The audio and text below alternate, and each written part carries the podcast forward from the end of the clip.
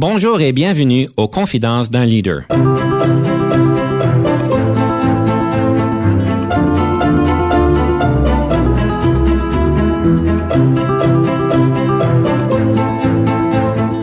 Ici Denis Lévesque, coach en leadership. Nous avons donc l'honneur et le privilège de recevoir en studio des leaders qui ont marqué leur communauté afin d'apprendre de leur expérience et de s'inspirer de leur sagesse.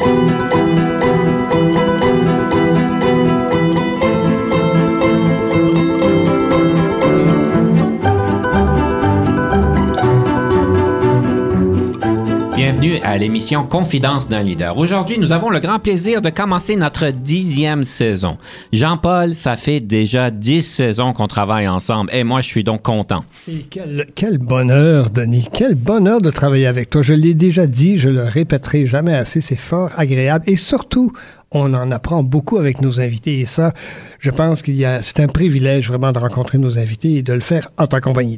Ben, je veux dire, le plaisir était, fut le mien, Jean-Paul. J'ai beaucoup appris de toi et des invités et on a toujours des bons invités à l'émission. Et aujourd'hui, ce n'est pas une exception. Nous commençons la dixième saison en grand et euh, nous allons parler de plusieurs choses aujourd'hui. Nous allons parler dans notre débat la question du leadership. Est-ce qu'il doit être collaboratif ou est-ce qu'on ne devrait pas être collaboratif en tant que leader? Nous avons évidemment le conseil du coach que nous avons gardé à la fin de l'émission. Et finalement, je vais vous donner ma recette secrète. Oui, ma recette secrète pour le coaching. Alors, on va commencer plusieurs capsules et je vais vous présenter étape par étape comment pour avoir une bonne conversation de coaching avec vos employés. Et évidemment, nous gardons le livre du leadership. Nous allons pouvoir vous présenter ça aujourd'hui. Mais pour nous accompagner aujourd'hui, nous avons Monsieur Jeff Moat, de, qui est PDG de Pallium Canada, qui est avec nous. Bonjour, Monsieur Moat. Bonjour, Denis. Bienvenue à l'émission et je suis bien content de vous recevoir. J'aimerais peut-être euh, commencer par un petit peu de contexte pour nos auditeurs, comprendre un petit peu votre parcours de carrière et qu'est-ce que ça fait Pallium Canada? Mm-hmm. Je suis joint à Pallium Canada en 2017 euh, en tant que président directeur général. À ce titre, je supervise et dirige euh, l'organisation et je m'assure que Pallium est un partenaire de premier plan dans l'univers des soins palliatifs et des communautés bienveillantes. Auparavant, j'étais président de partenaire pour la santé mentale un organisme sans but lucratif créé par la Commission de la santé mentale du Canada. Cet organisme se consacrait à l'accélération d'un mouvement social pour transformer la façon dont les gens appréhendent les questions de santé mentale et agissent envers les personnes vivant avec un problème ou une maladie de ce genre. J'ai également occupé euh, pendant huit ans la poste de directeur national du marketing euh, à la Société canadienne du sang. Avant de me lancer dans le secteur de soins de santé, j'ai passé la première moitié de ma carrière dans les services financiers à titre de vice-président adjoint euh, de Citibank Canada et de Bank One International, plus de vice-président de marketing euh, de la banque Alterna. je suis diplômé à l'Université McGill avec un bac en commerce, euh, spécialisation en marketing et en politique de gestion. Euh, je suis également titulaire de certificats en finance et comptabilité aussi avec l'Université McGill. Euh, j'ai obtenu des certificats professionnels en marketing direct, euh, marketing de base de données de l'Université de York. Et j'ai reçu mon titre de professionnel agréé en marketing en 2019. En tout cas, c'est une belle carrière, M. Mohat, que vous avez très diversifiée. Vous avez été dans, le marketing, vous êtes maintenant évidemment dans, le soin, dans les soins.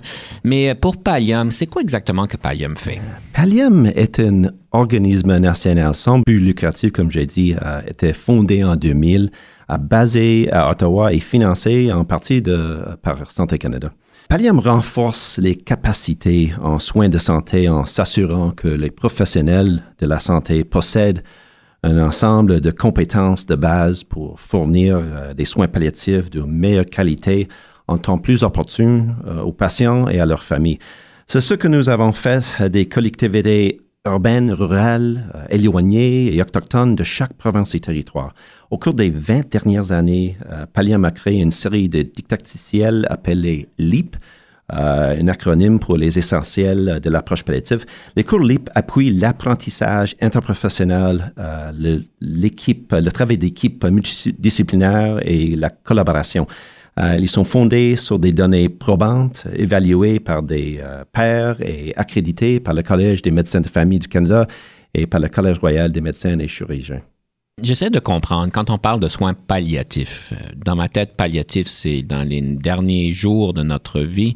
C'est quoi la définition d'un soin palliatif? Mais nous autres, on parle de l'approche palliative. Euh, l'approche palliative fait référence aux compétences essentielles que tous les professionnels de la santé s'occupent des patients euh, atteints des maladies graves devraient posséder afin de répondre à leurs besoins physiques, culturels, psychologiques, sociaux et spirituels tout au long de la trajectoire de leur maladie.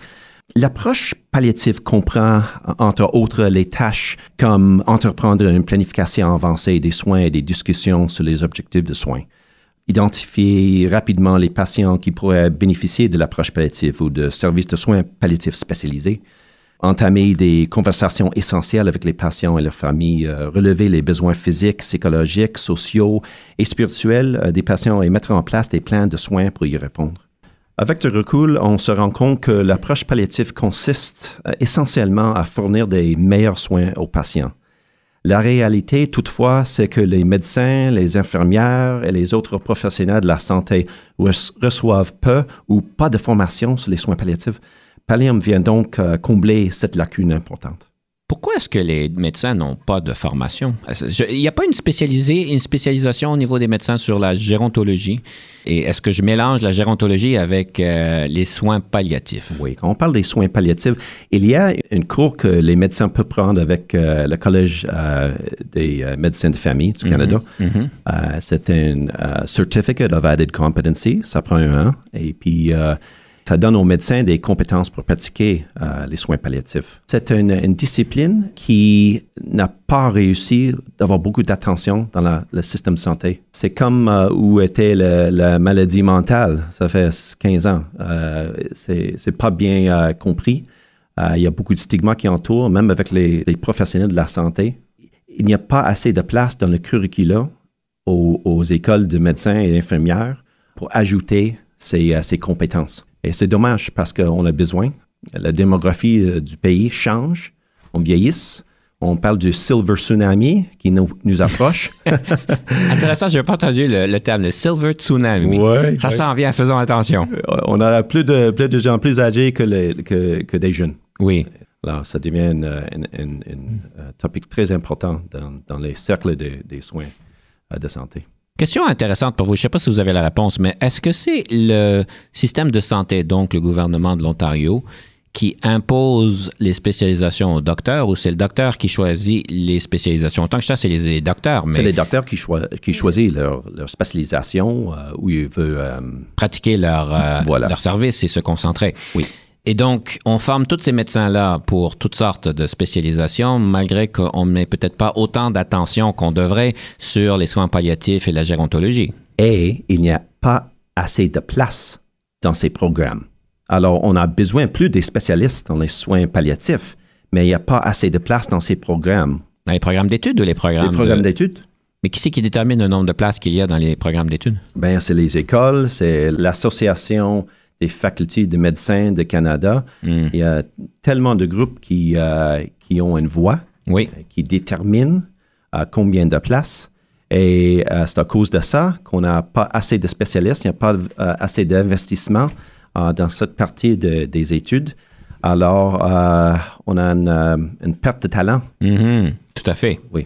On, ça laisse tout un trou dans, dans tout le processus, qui fait que une organisation comme la vôtre devient des plus importantes pour pouvoir assurer qu'il y ait des services quand même adéquats pour euh, les patients qui en ont besoin. Voilà. En tout cas, je suis bien content de vous recevoir ici pour qu'on puisse en parler un petit peu. Notre premier segment prend tout de suite fin parce qu'évidemment, nous arrivons au temps de notre première chanson. Alors, euh, j'aimerais vous inviter de nous présenter la première pièce musicale. Quelle serait cette pièce musicale? C'est euh, une pièce du groupe Harmonium que j'ai choisi. Euh, et c'est une chanson qui euh, me ramène à mon enfance à Montréal. Euh, je me souviens très bien cette chanson diffusée à la radio. Mesdames et messieurs, on vous invite d'écouter ça, un musicien parmi, parmi tant d'autres. Et ensuite, nous revenons pour le deuxième segment. Soyez des nôtres parce que nous avons ce débat où est-ce qu'on va pouvoir débattre si le leadership doit vraiment être collaboratif. On va pouvoir analyser les deux côtés de la médaille. Une main sur une épaule, chacun bien joué son rôle,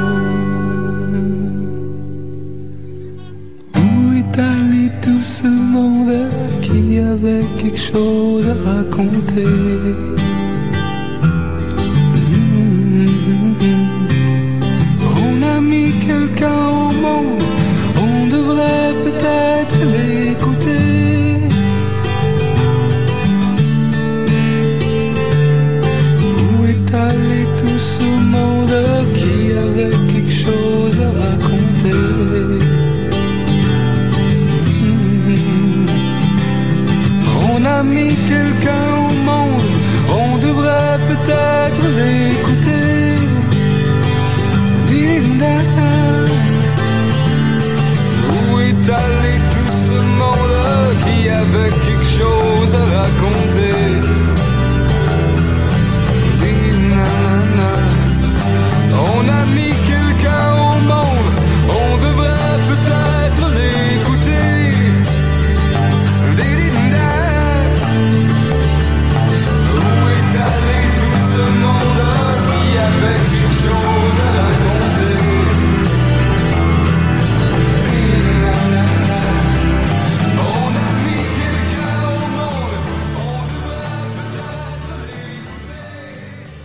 Denis Lévesque. Si vous cherchez l'excellence en leadership, nous sommes intéressés à vous parler. Venez nous visiter à solutionoptigestion.ca.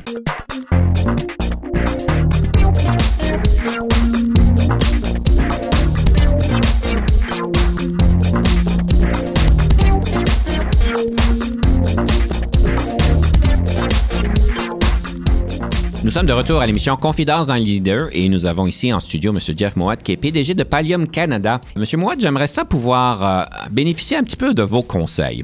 Étant votre euh, expertise dans le domaine de la santé mentale, c'est certain qu'en organisation, nos leaders sont de plus en plus confrontés à des situations où est-ce qu'il serait peut-être bon qu'ils soient plus euh, éduqués sur le domaine. J'ai vu des statistiques dernièrement qui me disaient qu'une personne sur quatre en organisation souffre d'anxiété accrue. On a parlé aussi de difficultés d'apprentissage. Une personne sur 11 qui ont des difficultés d'apprentissage. Euh, en fait, c'est une personne sur 10. Est-ce que vous avez des suggestions par rapport aux leaders pour pouvoir, un, peut-être reconnaître qu'il y a peut-être une situation et de pouvoir s'ajuster, sachant qu'on ne peut pas nécessairement demander un diagnostic? À mon avis, il est important que les leaders euh, en entreprise comprennent qu'entre 20 à 25% de leurs effectifs sera touchés par une maladie mentale au cours des 12 prochains mois. Les répercussions financières de la perte de productivité liée à la maladie mentale coûtent environ 6,6 milliards de dollars par année aux entreprises canadiennes. Et la santé mentale est la principale cause de demande de prestations d'invalidité, selon la Commission de la santé mentale du Canada. Lorsqu'ils sont frappés par la maladie mentale, la plupart des employés ne cherchent pas d'aide, en grande partie à cause de la stigmatisation entourant ce type de problème. Ils se forcent d'agir comme si tout allait bien à l'extérieur alors qu'ils souffrent en silence à l'intérieur. Je pense qu'il y a beaucoup de choses que les entreprises peuvent faire pour mieux soutenir leurs employés aux prises avec une maladie mentale. Tout d'abord, les employeurs peuvent s'efforcer de réduire la stigmatisation et de créer un milieu de travail sûr et positif. Ils peuvent aussi mettre l'accent sur l'intervention précoce et la prévention euh, et, faire en sorte d'avoir des ressources euh, déjà en place que l'employé peut utiliser pour, euh, pour obtenir rapidement l'aide dont il, a besoin dans une optique de productivité productivité et, euh, et d'engagement. L'idée ici est d'améliorer la résilience des employés.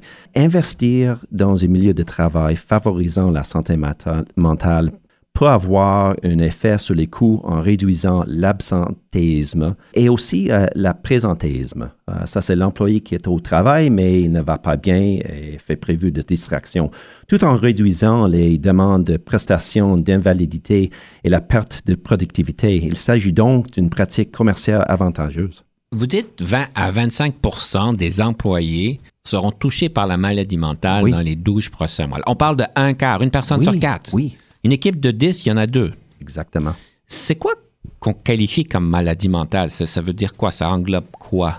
Normalement, on parle de la dépression. On parle des maladies euh, qui sont bien connues, mais la perception de ces maladies, c'est qu'elles ne sont pas des vraies maladies. Je comprends. C'est des personnes qui ont des excuses, qui ne veulent pas rentrer au travail, euh, ils sont paresseux, paresseuses, mais sont des vraies maladies. Tout à fait. Mais est-ce que c'est plus prédominant dans certaines industries, ces chiffres-là? Ben, il y en a des professions, comme des avocats, que nous savons qu'il y a beaucoup de stress, Oui. euh, où il y, a, il y a un environnement où on ne se parle pas de la santé mentale. Mhm. Euh, c'est une faiblesse. Et euh, au cause de ça, euh, comme j'ai dit, les, les personnes souffrent en silence. Oui. Et des professions professionnelles comme ça, comptabilité aussi, euh, ils ont eu beaucoup de problèmes parce que c'est pas un environnement ouvert où les gens euh, sont confortables de parler de, de leur, leur maladie. Tout à fait. J'aimerais me pencher un peu sur votre expérience en marketing. Je trouve ça intéressant parce que vous avez fait du marketing puis vous êtes aussi dans le domaine de la santé.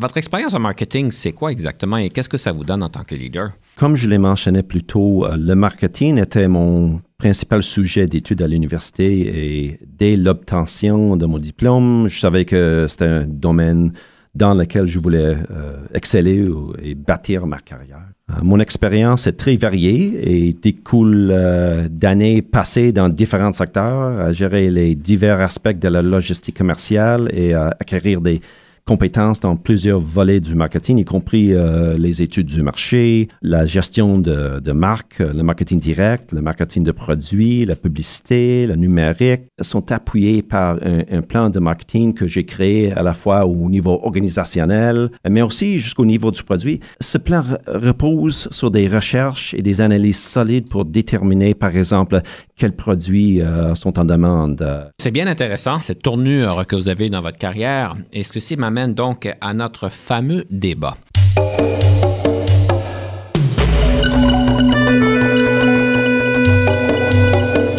Aujourd'hui, nous avons un débat qui va être des plus épicés, j'en suis certain. On va débattre, le leadership doit être collaboratif. Alors, M. Mouat, est-ce que vous êtes prêt à débattre votre côté? Est-ce que le leadership doit vraiment être collaboratif tout le temps? Je suis un fervent partisan du leadership collaboratif, dont l'objectif est de faire en sorte que les cadres supérieurs, les gestionnaires, les employés sortent de leurs vases clos respectifs pour travailler ensemble. Je crois que le fait de pouvoir puiser dans la sagesse collective qui existe dans, dans l'ensemble de l'organisation améliore l'engagement, la productivité et le rendement des employés. Le leadership collaboratif favorise des milieux où la créativité est acceptée et se manifeste librement. Les employés se sentent euh, responsabilisés et dignes de confiance et s'approprient euh, euh, leur mandat. Les, leaders collaboratifs recherchent une diversité d'idées et d'opinions lorsqu'il s'agit de s'attaquer à un problème ou de saisir une occasion. Ce style de leadership exige que l'on s'éloigne de l'approche descendante ou de commandement et de contrôle, où un petit nombre de personnes contrôlent habituellement le processus et la circulation de l'information. Je crois que le leadership collaboratif euh, correspond bien au désir de la génération millénaire, futurs leaders, qui, nous le savons, ne sont pas à l'aise avec un style de leadership descendante et sont en train de bousculer les hiérarchies verticales de l'organisation en faveur de de milieux de travail plus agiles et collaboratifs. Je dois dire que vous faites des bons cas pour pouvoir euh, démontrer que le leadership collaboratif a sa place. Et moi, j'irais dire que j'irais pas catégoriquement à dire qu'on est exclusif de ce que vous appelez du command and control ou du directif. J'aimerais euh, pouvoir explorer la valeur du leadership directif. On sait que quand quelqu'un n'a pas nécessairement les compétences nécessaires pour faire le travail, il est important de pouvoir être peut-être plus directif, donner des directions, peut-être être enseignant, de enseigner comment faire les choses et de dire comment les choses sont faites. Il est important aussi de considérer le style de leadership directif, command and control, comme vous l'avez appelé, euh, quand c'est une situation de changement rapide. Parce que dans une situation de changement rapide, les employés souvent se demandent ce sont quoi les nouvelles règles, comment sont les nouvelles, la nouvelle culture, les nouvelles manières de faire les choses? Et lorsqu'on arrive dans le collaboratif trop collaboratif, on perd euh, des fois des situations importantes de devoir bouger rapidement. Vous savez, dans le monde aujourd'hui, on bouge très rapidement. Il faut être très agile. En anglais, on va parler souvent d'être nimble. Il y a sa place pour un leader pour pouvoir être directif d'une manière respectueuse, d'une manière de pouvoir bien l'expliquer, évidemment, et pour pouvoir permettre à la machine de pouvoir s'engendrer, s'encadrer, euh, rentrer dans la routine le plus rapidement possible. C'est certain que le collaboratif a sa place. On va pouvoir primer ceci. Mais j'irai pas à dire qu'on devrait toujours être collaboratif. Et ceci, ce que je vous amène à réfléchir, M. Mouad. Je pense que c'est pas l'un ou l'autre. Alors, je suis d'accord qu'il y en a des situations où c'est très important que quelqu'un prend une décision, prend la direction ou peut-être, je vais dire, qui, qui décrit la vision du situation, de l'opportunité. Et avec ça, on peut commencer à travailler dans une manière collaborative pour atteindre le but ou l'objectif euh, euh, du plan. Alors, je pense qu'en réalité, beaucoup de fois, c'est un mix des deux styles, des deux approches. Je pense que la plupart des fois, on est mieux servi pour prendre une approche collaborative parce que ça nous donne accès à plus d'informations, plus de perspectives. Alors, on peut déterminer le but, on peut décrire ça à nos équipes, et je pense que c'est important. Mais la manière dont on va atteindre ce but ou cet objectif, ça, c'est où la collaboration est très, très importante. Évidemment, la collaboration, on sait que ça a sa place, comme vous le dites. Euh, je vais simplement vous souligner un autre danger de la collaboratif extrémiste. Euh, je vois souvent d'organisations où est-ce qu'il y a une culture décisionnelle que j'appellerais communautaire, où est-ce qu'un gestionnaire, un directeur a supposément l'autorité de prendre certaines décisions, mais moindrement qu'il prend une décision sans avoir l'accord de tout le monde. Je ne parle pas d'aller collaborer, d'aller euh, demander de l'information, de pouvoir demander la participation de tout le monde. Mais quand il prend une décision par lui-même sans avoir l'accord de tout le monde, il a donc des répercussions négatives. Et on sait que quand on arrive à ce genre de culture-là, où est-ce que le directeur, le VP, les gestionnaires ont aucun pouvoir de prise de décision, parce qu'en fait, finalement, la prise de décision, elle est communautaire, ça devient un problème parce que là, la machine est au ralenti. On a des réunions qui ne finissent pas. Il y a de ces gestionnaires qui passent de 25 à 30 heures en réunion par semaine avec des grands groupes. Et ce que je remarque dans ces organisations-là, c'est que les leaders se trouvent qu'ils n'ont pas de pouvoir et qu'on perd énormément de temps et qu'ils sont fatigués à la fin de la journée simplement parce qu'on ne se sent pas responsable de nos dossiers. C'est le débat de la journée. Chers auditeurs, je vous laisse décider qui c'est qui a gagné le débat. Soyez à l'aise de ne pouvoir nous en faire part. Vous êtes toujours bienvenu de pouvoir m'écrire à dlevec.uniquefm.ca, dlevec.uniquefm.ca. Ça me fera un grand plaisir de vous lire. Et sur ce, la deuxième pièce musicale afin qu'on puisse bien l'écouter. La deuxième pièce musicale, c'est par M. Philippe Lafontaine. Et je pense que c'est une chanson qui est populaire, euh, surtout à Montréal. Alors, on va écouter ça. Dès notre retour, nous allons pouvoir parler d'un grand homme dans le leadership et la gestion. On parle de Mintzberg. Notre invité a une relation personnelle avec M. Mintzberg. En fait, il le connaît très bien. Alors, on va pouvoir explorer ce grand gourou du, euh, du leadership. On revient sous peu.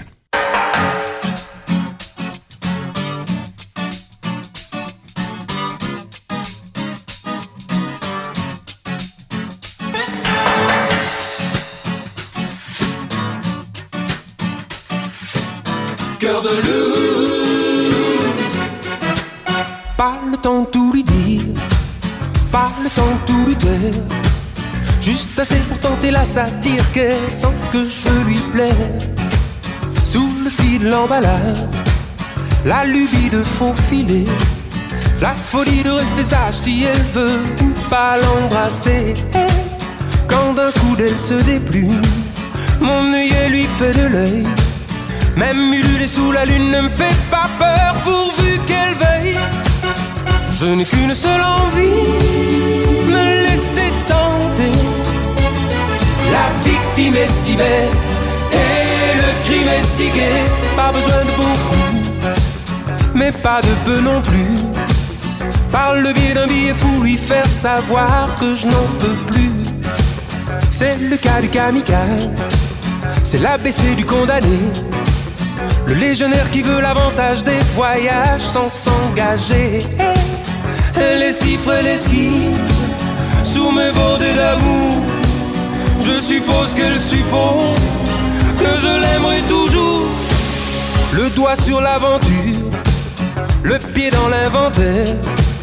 Même si l'affaire n'est pas sûre, ne pas s'enfuir, ne pas s'en faire. Je n'ai qu'une seule envie, victime est si belle et le crime est si gai.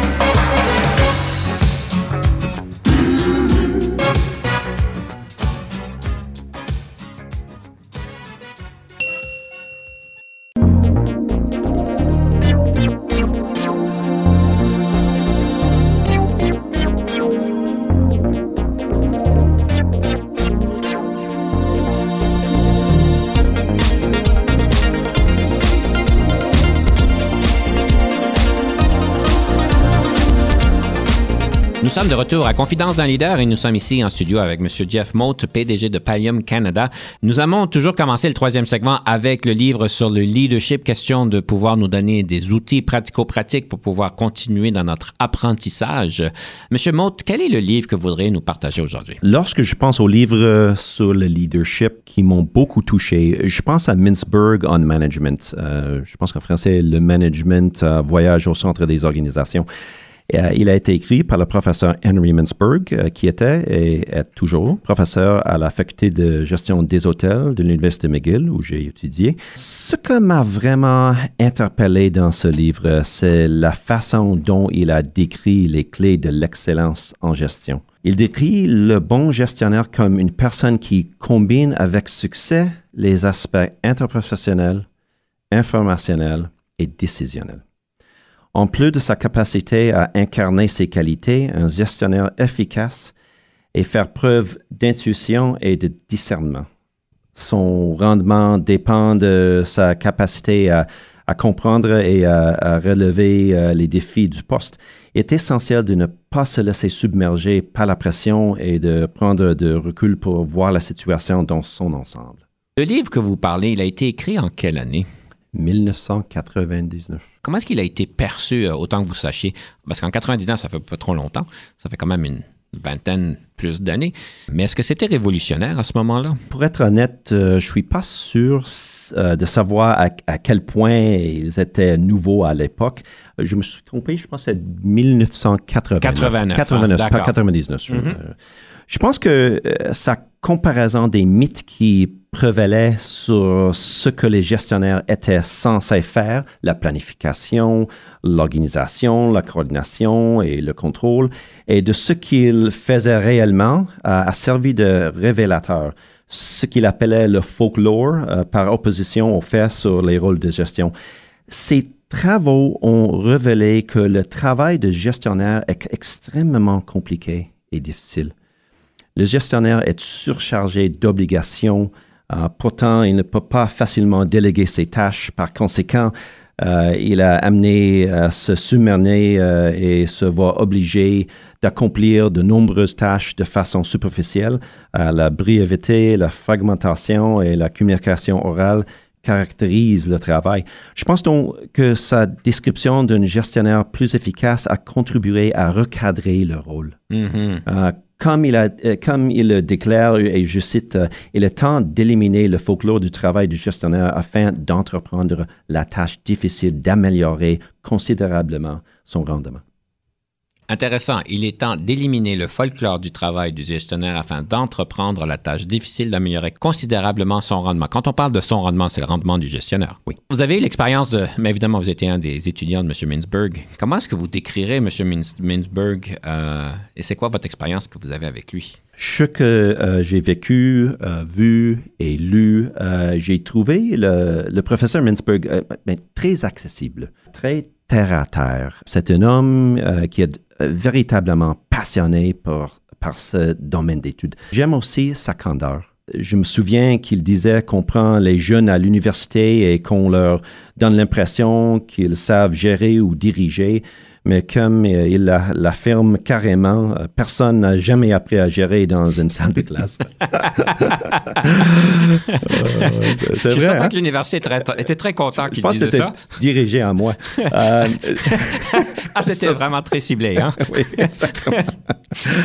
j'aime aussi sa capacité à décomposer la théorie complexe de leadership pour en faire un contenu compréhensible qui lorsqu'on y réfléchit, est tout simplement logique. Euh, vous comprenez vraiment ce qu'il veut dire quand vous l'écoutez euh, parler de l'importance euh, qu'il accorde à la nature collaborative du leadership efficace. En fait, il le décrit comme une approche communautaire, communityship au lieu de leadership. Ils mettent moins l'accent sur l'individu et plus sur l'équipe. Les organisations très efficaces sont des communautés comme il a affirmé. C'est un thème récurrent dans une grande partie de son travail. Ça, c'est pourquoi j'ai aussi choisi le, débat de, euh, de, le, leadership collaboratif. Vous étiez bien, euh, bien musclé avec la théorie de M. Mintzberg et ses grands propos euh, sages. En fait, il était un petit peu pionnier dans le domaine parce qu'on sait que dans le temps, il y, a, il y a longtemps, le style de leadership le plus primé, c'était le contrôle, la direction, où est-ce qu'on prenait des décisions et vous suiviez. On vous disait sautez, vous demandiez comment haut et puis tout allait bien, tout fonctionnait bien. Voilà. Et aujourd'hui, on sait très bien que ça marche pas. Euh, il y a certains contextes dans lesquels ça fonctionne encore, mais en général, ça marche pas, surtout avec les nouveaux comme on parle, cette approche-là. Donc lui, il était quand même assez avant-gardiste parce qu'on voit pas ça dans la littérature avant les dernières 15 années, ce, ce grand concept collaboratif et que le leader devrait pas avoir toutes les réponses. Je suis d'accord, oui. Si vous aviez à résumer le message principal de M. Mintzberg, ça serait quoi? Bon, bah, c'est difficile parce qu'il a des nombreux messages au fil des ans, tant en termes de, gestion que de stratégie. J'ai entendu le professeur Mintzberg décrire la gestion comme une pratique et dire que la pratique ne change pas. Ce qui change, c'est le contenu dont il est question. La technologie, par exemple, continue d'avoir un impact sur notre environnement de travail et notre façon de le gérer. Mintzberg craint à juste titre que cela n'entraîne la pratique de la gestion dans une zone critique. En effet, avec l'afflux de, de courriels et l'attente de réponses et de décisions plus rapides, les gestionnaires subissent une pression encore plus forte. J'ai également apprécié son point de vue sur la notion de planification stratégique. Ça, je trouve très intéressant. Les stratégies d'affaires ne découlent pas d'un processus formel de planification stratégique mais plutôt d'un processus plus organique lorsque les gens travaillent ensemble sur des projets ou des défis et, ça faisant, tirent des leçons de cette expérience. Des idées se mettent à émerger, le plus souvent sous la forme d'une idée qui devient une stratégie ou qui entraîne un, un changement majeur pour l'entreprise.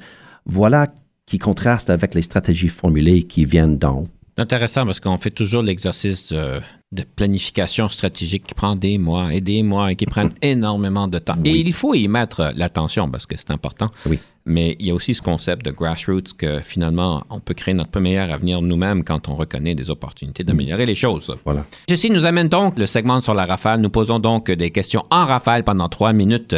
Monsieur Motte, est-ce que vous êtes prêt à l'expérience? Oui, monsieur. Avez-vous déjà travaillé avec un coach? Et si oui, qu'est-ce que ceci vous a donné? J'ai très certainement bénéficié des conseils des coachs tout au long de ma carrière. Plus précisément, je pas du coach exécutif par rapport au coach de vie, bien que je sois sûr que ce dernier est tout aussi valable.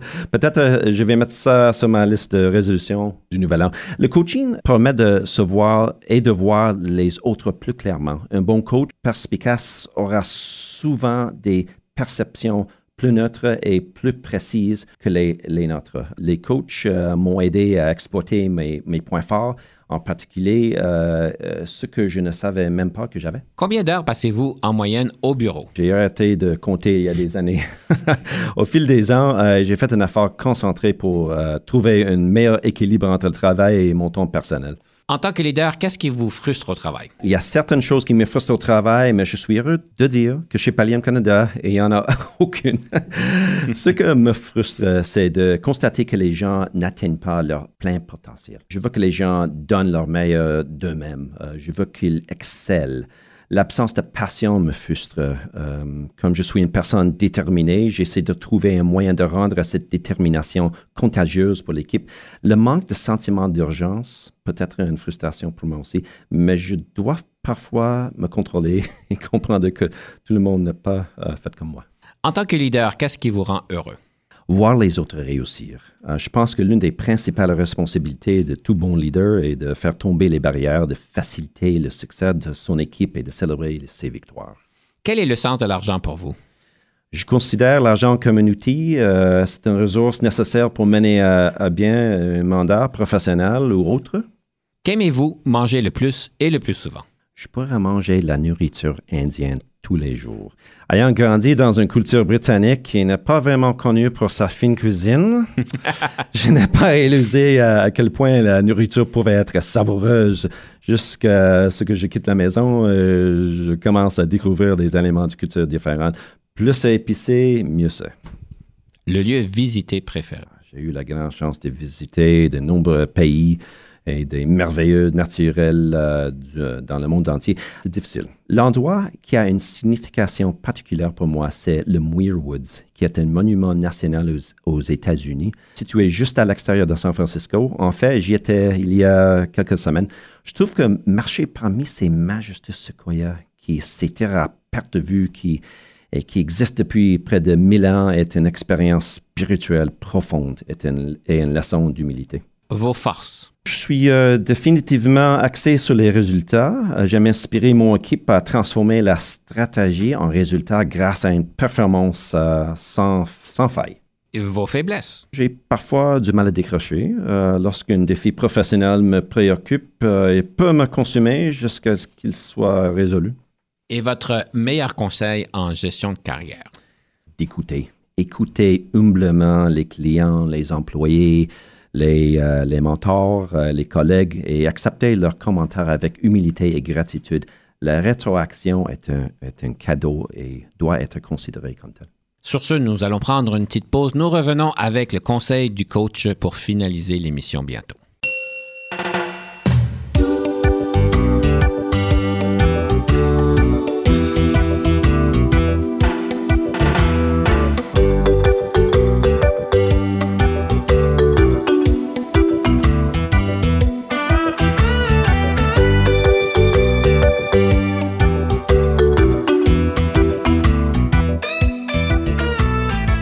Sommes de retour à, Confidence d'un leader et c'est le moment pour le conseil du coach.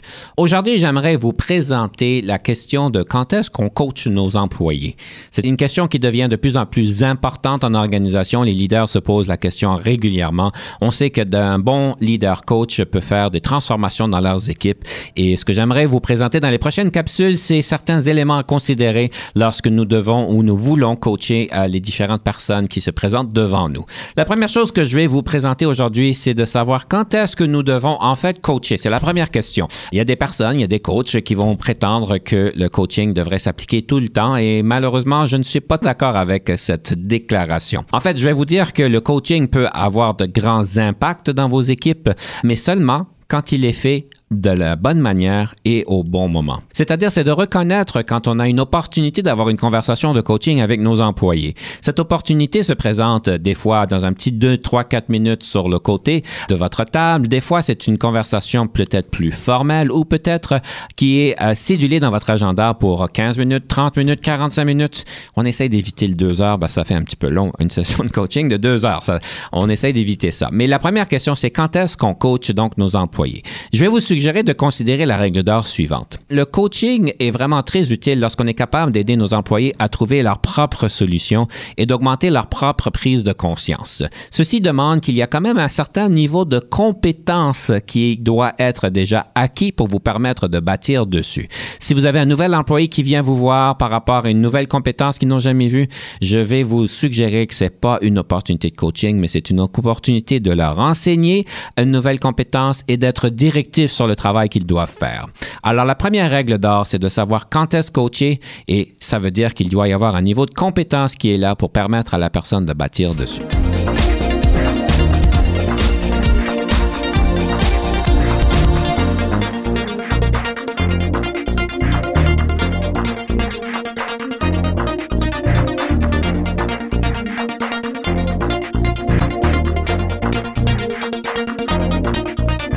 Monsieur Maud, j'aimerais vous inviter de réagir à ce que je viens de dire. C'était la première capsule de notre conseil du coach.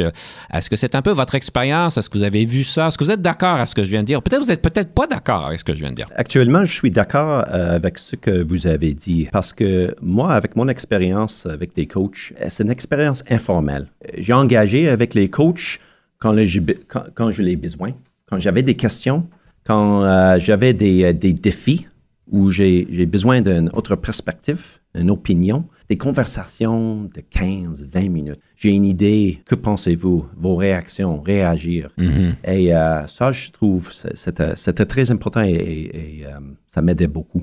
Monsieur Maud, vous avez quand même une belle expérience en marketing. J'aimerais ça m'approfondir un petit peu parce que quand même, c'était dans votre domaine d'expertise euh, il y a bien des années. Et en tant que leader, je suis convaincu qu'il y a quand même des leçons apprises, des choses que vous avez apprises en marketing qui vous ont- sont utiles aujourd'hui. Alors, j'aimerais peut-être vous, inviter de nous présenter quelles sont les leçons que vous avez apprises en marketing qui vous sont utiles en tant que leader, qui pourraient être utiles à d'autres leaders aujourd'hui. J'ai passé de nombreuses années à travailler dans le domaine de marketing et, et cette expérience m'a préparé à occuper un poste de direction à plusieurs égards. Je pense que pour arriver là, il faut allier la vision stratégique à l'intégration des ventes et du marketing tout en trouvant un équilibre entre la créativité les données financières, leur analyse et leur mesure. Les spécialistes du marketing se concentrent de façon pointue sur le marché cible. Certains diraient même qu'ils sont euh, obsédés par le marché. Cette connaissance approfondie du client distingue les entreprises performantes de celles qui le sont moins. Je crois aussi que les spécialistes de marketing se demandent constamment comment transformer ou réinventer l'entreprise. En tant que chef de file du marketing, nous devons susciter un, un intérêt pour la conceptualisation et l'adoption de nouvelles stratégies et tactiques qui nous sont étrangères et qui peuvent même nous mettre mal à l'aise. Perpétuer le statu quo, c'est courir à l'échec pour les spécialistes du marketing comme pour les entreprises en définitive. Je pense que par nature, le marketing est une discipline en constante évolution. Des nouvelles tactiques sont constamment mises au point. Il faut donc se tenir au courant des tendances, de tester continuellement son cheminement dans de nouveaux canaux pour conserver un avantage concurrentiel. La leçon, pour moi, la plus importante à retenir, c'est de ne pas avoir peur de remettre les choses en question et d'essayer de nouvelles choses. Faites des expériences, des tests, soyez agile dans vos réponses, voyez grand, réagissez vite et exécutez votre stratégie à la perfection. Et bien sûr, si ce que vous essayez de faire est voué à l'échec, assurez-vous de le savoir tôt et de changer rapidement de cap. Je présume que vous avez utilisé tout ça dans votre carrière pour euh, susciter une transformation en entreprise. Est-ce que vous pourriez nous donner une situation où vous avez transformé une entreprise grâce à vos compétences en marketing? L'organisation pour laquelle je travaille actuellement, Pallium Canada, est un bon exemple. Euh, Nous avons récemment procédé à un changement de marque pour définir notre mission, notre vision, euh, nos valeurs, nos propositions de valeurs et notre positionnement. Ainsi, nous sommes en train de passer d'une organisation qui produit des didacticiels éducatifs à une entreprise sociale qui transforme la pratique et renforce la capacité des soins de santé. Notre démarche a complètement repositionné l'organisation aux yeux de nos intervenants internes et externes. Elle commence également à changer notre culture. Nous mettons également en place euh, un système de gestion de relations avec la clientèle pour nous aider à mieux gérer nos rapports avec les dizaines de milliers d'apprenants, d'animateurs et de coordinateurs avec lesquels nous nous sommes engagés au fil des ans. Ce système permettra de cerner les possibilités d'intéresser davantage nos publics cibles à l'égard de produits et, et services complémentaires qui, en retour, contribueront à soutenir notre viabilité financière. J'aimerais euh, vous inviter très rapidement de nous parler de le Do Gooder Award. Euh, J'ai été vraiment impressionné par le vidéo qui a gagné euh, donc ce mérite. Um, un vidéo qui est très court, que j'a- j'aurais voulu pouvoir donner l'adresse ou le voir, mais c'est très très fort. Un vidéo qui parle de la santé mentale et c'est très simple, mais c'est très fort ce vidéo-là. Les prix Do-Gooder euh, récompensent les personnes et les organismes sans but lucratif qui ont créé des vidéos inspirantes pour aider à promouvoir le changement social et encourager les gens à faire le bien dans le monde. Malheureusement, euh, il faut qu'on finisse notre, euh, notre émission. On aurait pu continuer encore longtemps. J'aimerais vous inviter de partager une citation avec nous. Le gourou de leadership Peter Drucker a dit un jour, un leader est quelqu'un que vous choisissez de suivre, un gestionnaire que vous devez suivre. Il a poursuivi en disant qu'en tant que dirigeant, nous devons constamment nous demander si ce que je fais aujourd'hui inspire les gens. A-t-il renforcé la confiance? Mes actions ont-elles contribué à fidéliser mon équipe? je vous laisse avec ça. C'est une très belle citation. Ceci nous permet de pouvoir se permettre, est-ce que de, réfléchir, est-ce qu'on inspire notre équipe et est-ce qu'ils choisissent de nous suivre? Sur ce, je vous invite de nous partager notre dernière pièce musicale. Quelle serait cette dernière pièce musicale? Ah, Madame Ariane Moffett, je rentre à Montréal. Eh bien, je n'hésite jamais de retourner à Montréal lorsque j'en ai la chance. Cette chanson capture ce sentiment. Elle a aussi une si belle voix. Nous allons donc écouter Ariane Moffat avec Je rentre à Montréal, même si nous sommes à Ottawa. On vous retrouve la prochaine fois.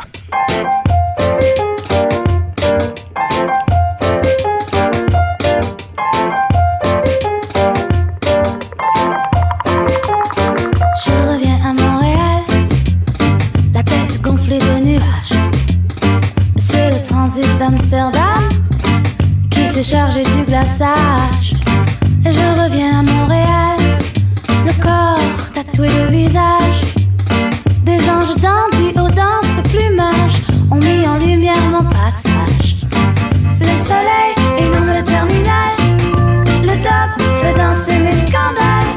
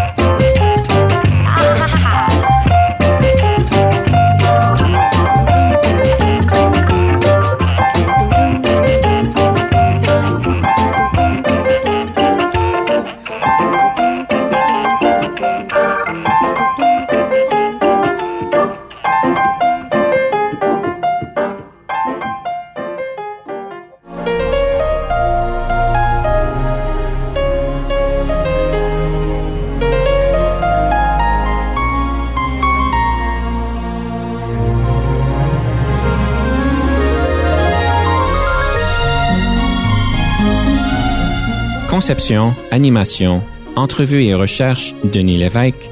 Montage et réalisation, Jean-Paul Moreau. Confidence d'un leader est une production et une présentation d'Unique FM 94,5.